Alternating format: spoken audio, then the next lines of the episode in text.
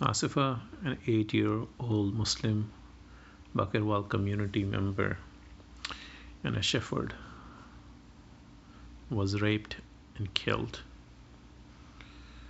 just because she's a girl and come from a disempowered community.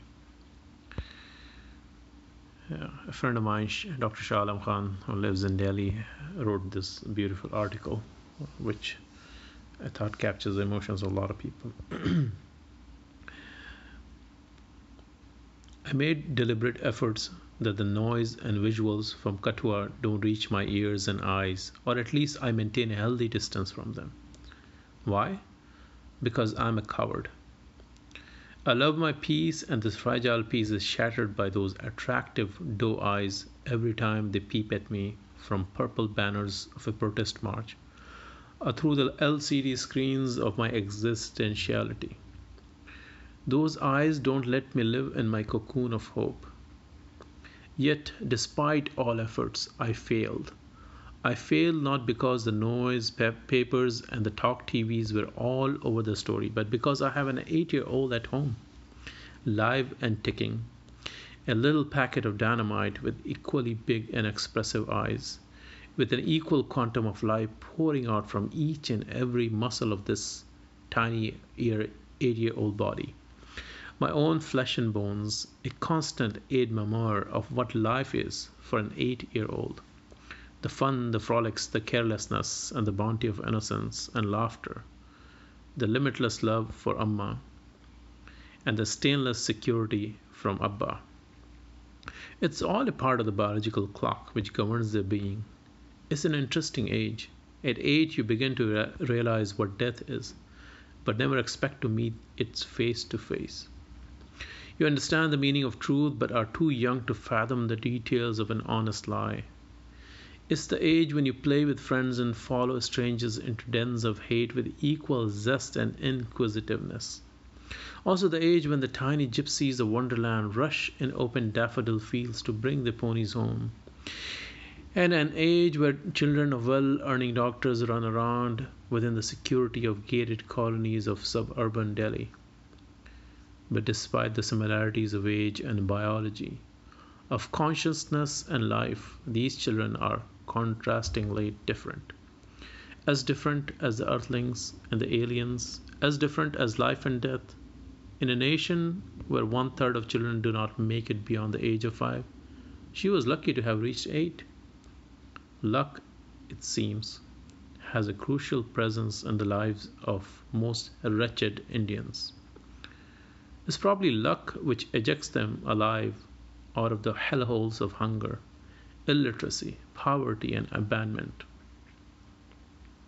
You're lucky if you haven't yet been lynched in public. You're lucky if you haven't gone hungry to bed. You're lucky if you haven't been raped many times over and had stones inserted into your private parts. You're lucky if you're a Dalit, Muslim, Christian, Adivasi, or a poor woman of any caste and are still alive and happy in this land of Buddha and Gandhi. And the even luckier ones are blessed with opportunities of hope, of chances to play within the safety of suburban gated colonies of Delhi. But being lucky is not a surety of survival in this new India. Not when the luck of the deprived crosses the path of majoritarianism, machismo, and nationalism, all ominously mixed into a murderous concoction. That fateful winter day, she ran out of luck, like a steam engine running out of fuel. The open daffodil fields where her horses grazed were infiltrated by hate.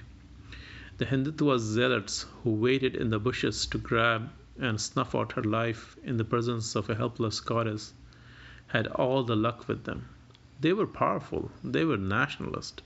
They belonged to the topmost layer of India's duplicitous caste soil.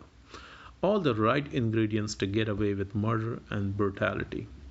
And added to this innate immunity, they were supported by a powerful political class, out there to avenge the alleged misdeeds of a forgotten past. Nations, we are told, are a cohort of people who share a common future.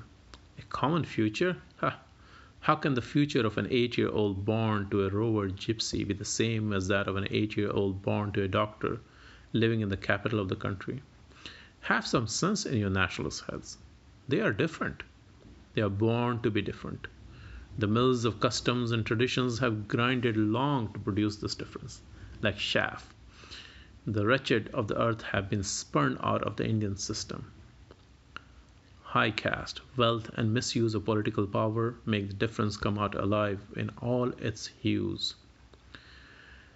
We may mourn her, protest against the inhumanness of those beasts who forced them on her. We may make fresh laws and plead for even harsher punishments, but she won't forgive us as a nation.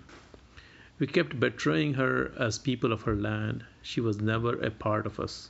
She was happy with the harmony of her horse's hooves. Our jackboots have crushed her with impunity. And now the silence of her shroud will yell into our ears, and her doe eyes will scare us when we hold our little ones for a kiss or a loving hug. Goodbye, little princess. May you fly with the angels tonight.